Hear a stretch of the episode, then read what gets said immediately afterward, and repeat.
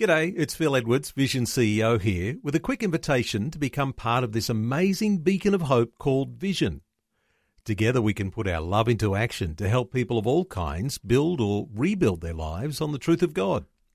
Please consider the part you can play during our upcoming Visionathon appeal, remembering that it's your support that makes Vision possible, including this podcast. Life, culture, and current events from a biblical perspective. 2020 on Vision. Well, let's turn our attention to some of the challenges that refugees in Australia face. By and large, Australians appear to be embracing refugees. Many churches are embracing refugees, providing a place where they can belong to a community that's motivated by the love of God. Ken Myers has 13 years of experience working with refugees and people who are seeking asylum. He's one of the founding directors and CEO of Refugee Connect and is a leading authority on the care of refugees and people seeking asylum. Uh, Ken, a special welcome along to 2020. Thank you very much. Good to be here. Ken, the way that compassion needs to overflow the heart of Christian believers I wonder whether you can give us a little impression as to how churches are responding to refugees. You've got a wonderful ministry happening. Thank are you. you seeing around the nation, around uh, your community, and you're from southeast Queensland, are you seeing churches responding in the way that you'd hope they would? Yeah, we are. It's it, it is good, and, and things are happening well. We were just at uh, Mission Matters a couple of weeks ago, and um, yeah, lo- lots of interest and lots of people you know, participating in good things. And you've seen lots of refugees who have integrated very nicely into a community. Uh, what Yep. sort of impact do refugees have when they are integrating into a local community? Well, it's extremely positive. You know, they they just fit in because ultimately they don't want to be isolated. They want to hang out with other Aussies, and so often I think that it's some of the Aussies who have the issue that, but they're different. And what am, what am I supposed to say? And but what if they don't understand me? And there's all these millions of questions that, as Aussies, we have when someone looks a little different, and really their heart is so much the same as ours. They just want to fit in. It sounds like uh, you feel like giving people a shake sometimes and saying, "Hang on a second, we're all a little bit different to each other. Uh, these people, Except for might, me, I'm perfect. Except for you, or except for them. Uh, this is the thing, isn't it? And that is a barrier that needs to be overcome if you are going to respond in a helpful uh, way that you help people to belong to a new community. Yeah. And for us, it, our model really is extremely simple. It's just a matter of find a friend and have a chat. And it's as easy as that. Find a friend and have a chat. Yeah. Uh, there's these blockages, aren't there? Because sometimes you'll see the headlines, uh, African gangs or Yeah, whatever, right. and you know they sow a seed of doubt into the heart. Uh, you've got to overcome that somehow. When you talk to people about the refugees you're working with, how do you paint a picture of the ones that you want to befriend them uh, to uh, to to some of those headlines we're seeing? Well, again, I think it comes back to that whole point that if they if they are left to their own devices, like all of us, we we turn out to be the, the, the almost the worst we can be. But where there's love and support and compassion around, um, we find they respond well, irrespective of their their circumstances.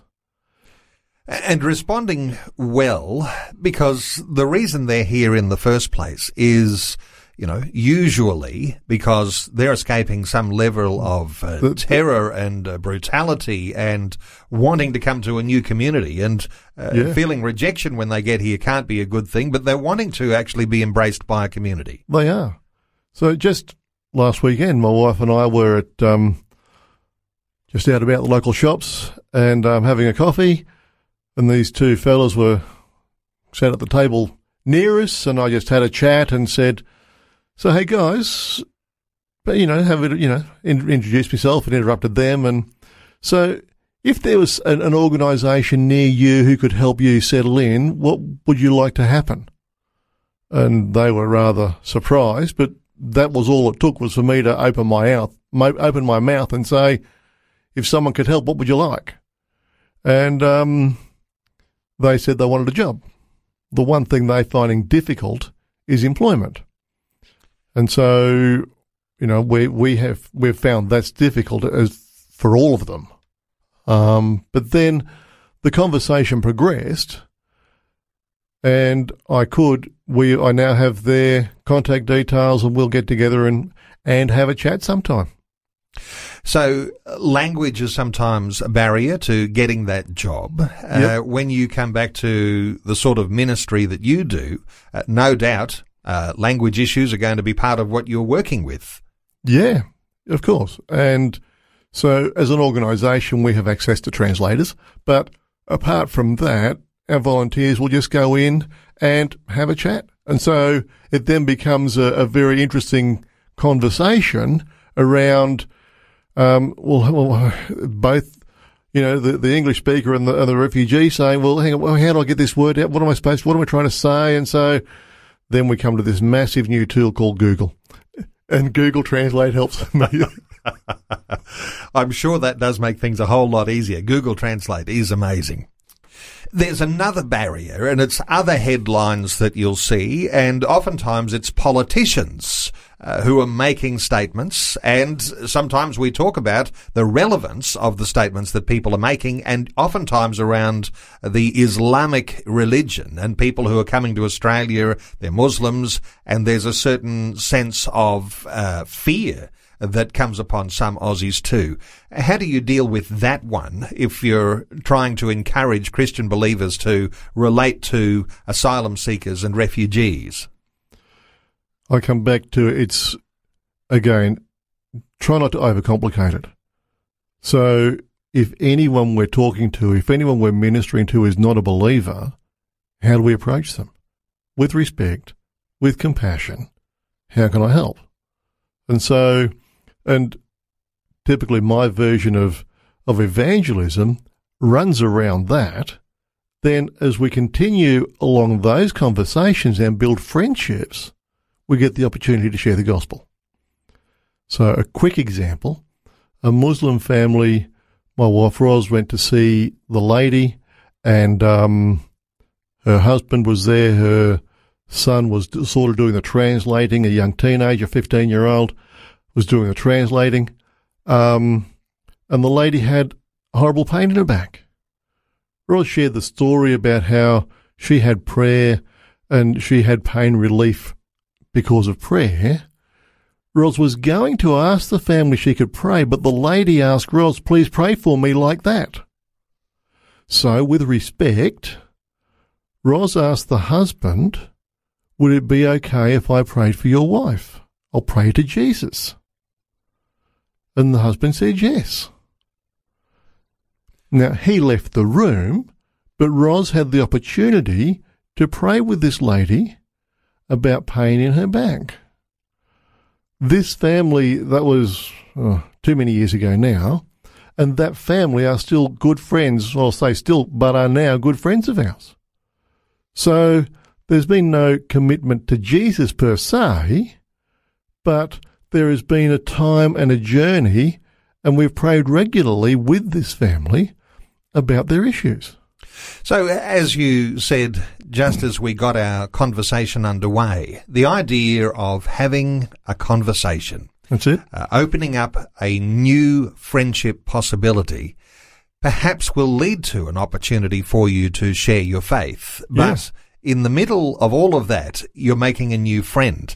Uh, there'll perhaps be a journey as we're all on when someone shares their faith with us and we come to a point where we acknowledge Jesus Christ as Lord and Savior.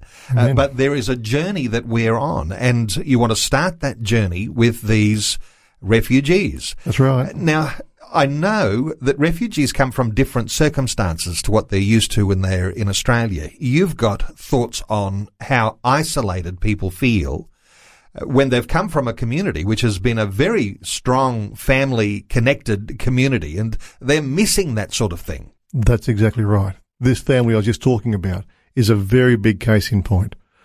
They, um, the, the country they are from. They were even isolated in their country because of their particular um, specific ethnicity. That they, when they came here, they'd left behind all of their extended family. They did come as a whole family, mum and dad and three kids. Um, so that part was good for them, uh, but they left everybody else behind.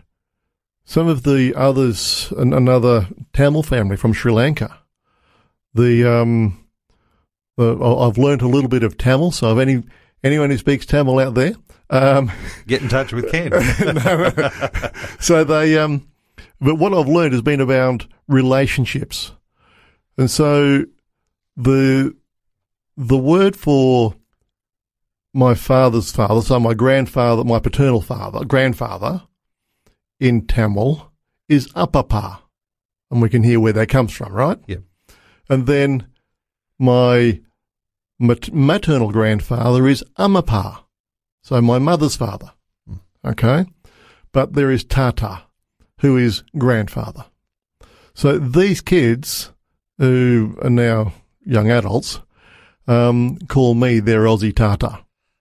And, and what a wonderful compliment oh, that is, is. is extreme. Yeah. And so forming these friendships, just an important element of how you help people settle into a broader community and get to know Aussies. It's, if there's something that the government can't legislate, it's the idea of making friends. This has to come from the heart of people. And uh, when we're talking to Christians today, uh, we'll know that it's Christians we're talking to saying, where's this compassion that's deep within you? Uh, that needs to befriend that one who is the stranger, that one is who is uh, who is lonely, that one who is isolated. There's something special that we need to switch on inside us. The government can't legislate this, Ken. You're right, they can't, and it and it is a part for the church to step up. And so when we see in some communities uh, where you've got people gathering together and it almost becomes like an enclave situation, and there are a number of those around the country that people are concerned about, sure. with particular uh, uh, refugees or people who've uh, migrated to Australia. Uh, the reason why that can happen is because they're not finding the friendships with Aussies Right. so that they can broaden their circle Mm-hmm. of influence and become integrated into a community. If Yeah. you don't make friends, they won't integrate. That's right. That's right. And so, yeah, I encourage everybody just saying, just go and say good day to somebody. Just say good day. I mean, I, I suppose the actual Aussie good day actually has real power when it Yeah. comes to introducing yourself uh, to someone who's dressed different, Yeah. has a different skin color to you do, Yep. uh, and has some different traditions. Uh, look, I would love to point people to how they can get in touch with you, Ken. Sure. Uh, refugeeconnect.org.au. It's an independent charity, a Christian charity, uh, working in southeast Queensland. Refugeeconnect.org.au. And uh, our special guest today, Ken Myers, 13 years experience doing an amazing work and honour to you, Ken, for the good work that you do you. with refugees, with asylum seekers, with helping Aussies understand how they can connect uh, to these who are strangers who are already in our communities. Thanks so much for being with us today on 2020. My pleasure. Thanks a lot. Before you go, thanks for listening. There's lots more great audio on demand, or you can listen to us live at visionradio.org.au. And remember, Vision is listener supported. Your donation Large or small, will help us continue connecting faith to life for hundreds of thousands of people across Australia and around the world. learn more or donate today at visionradio.org.au.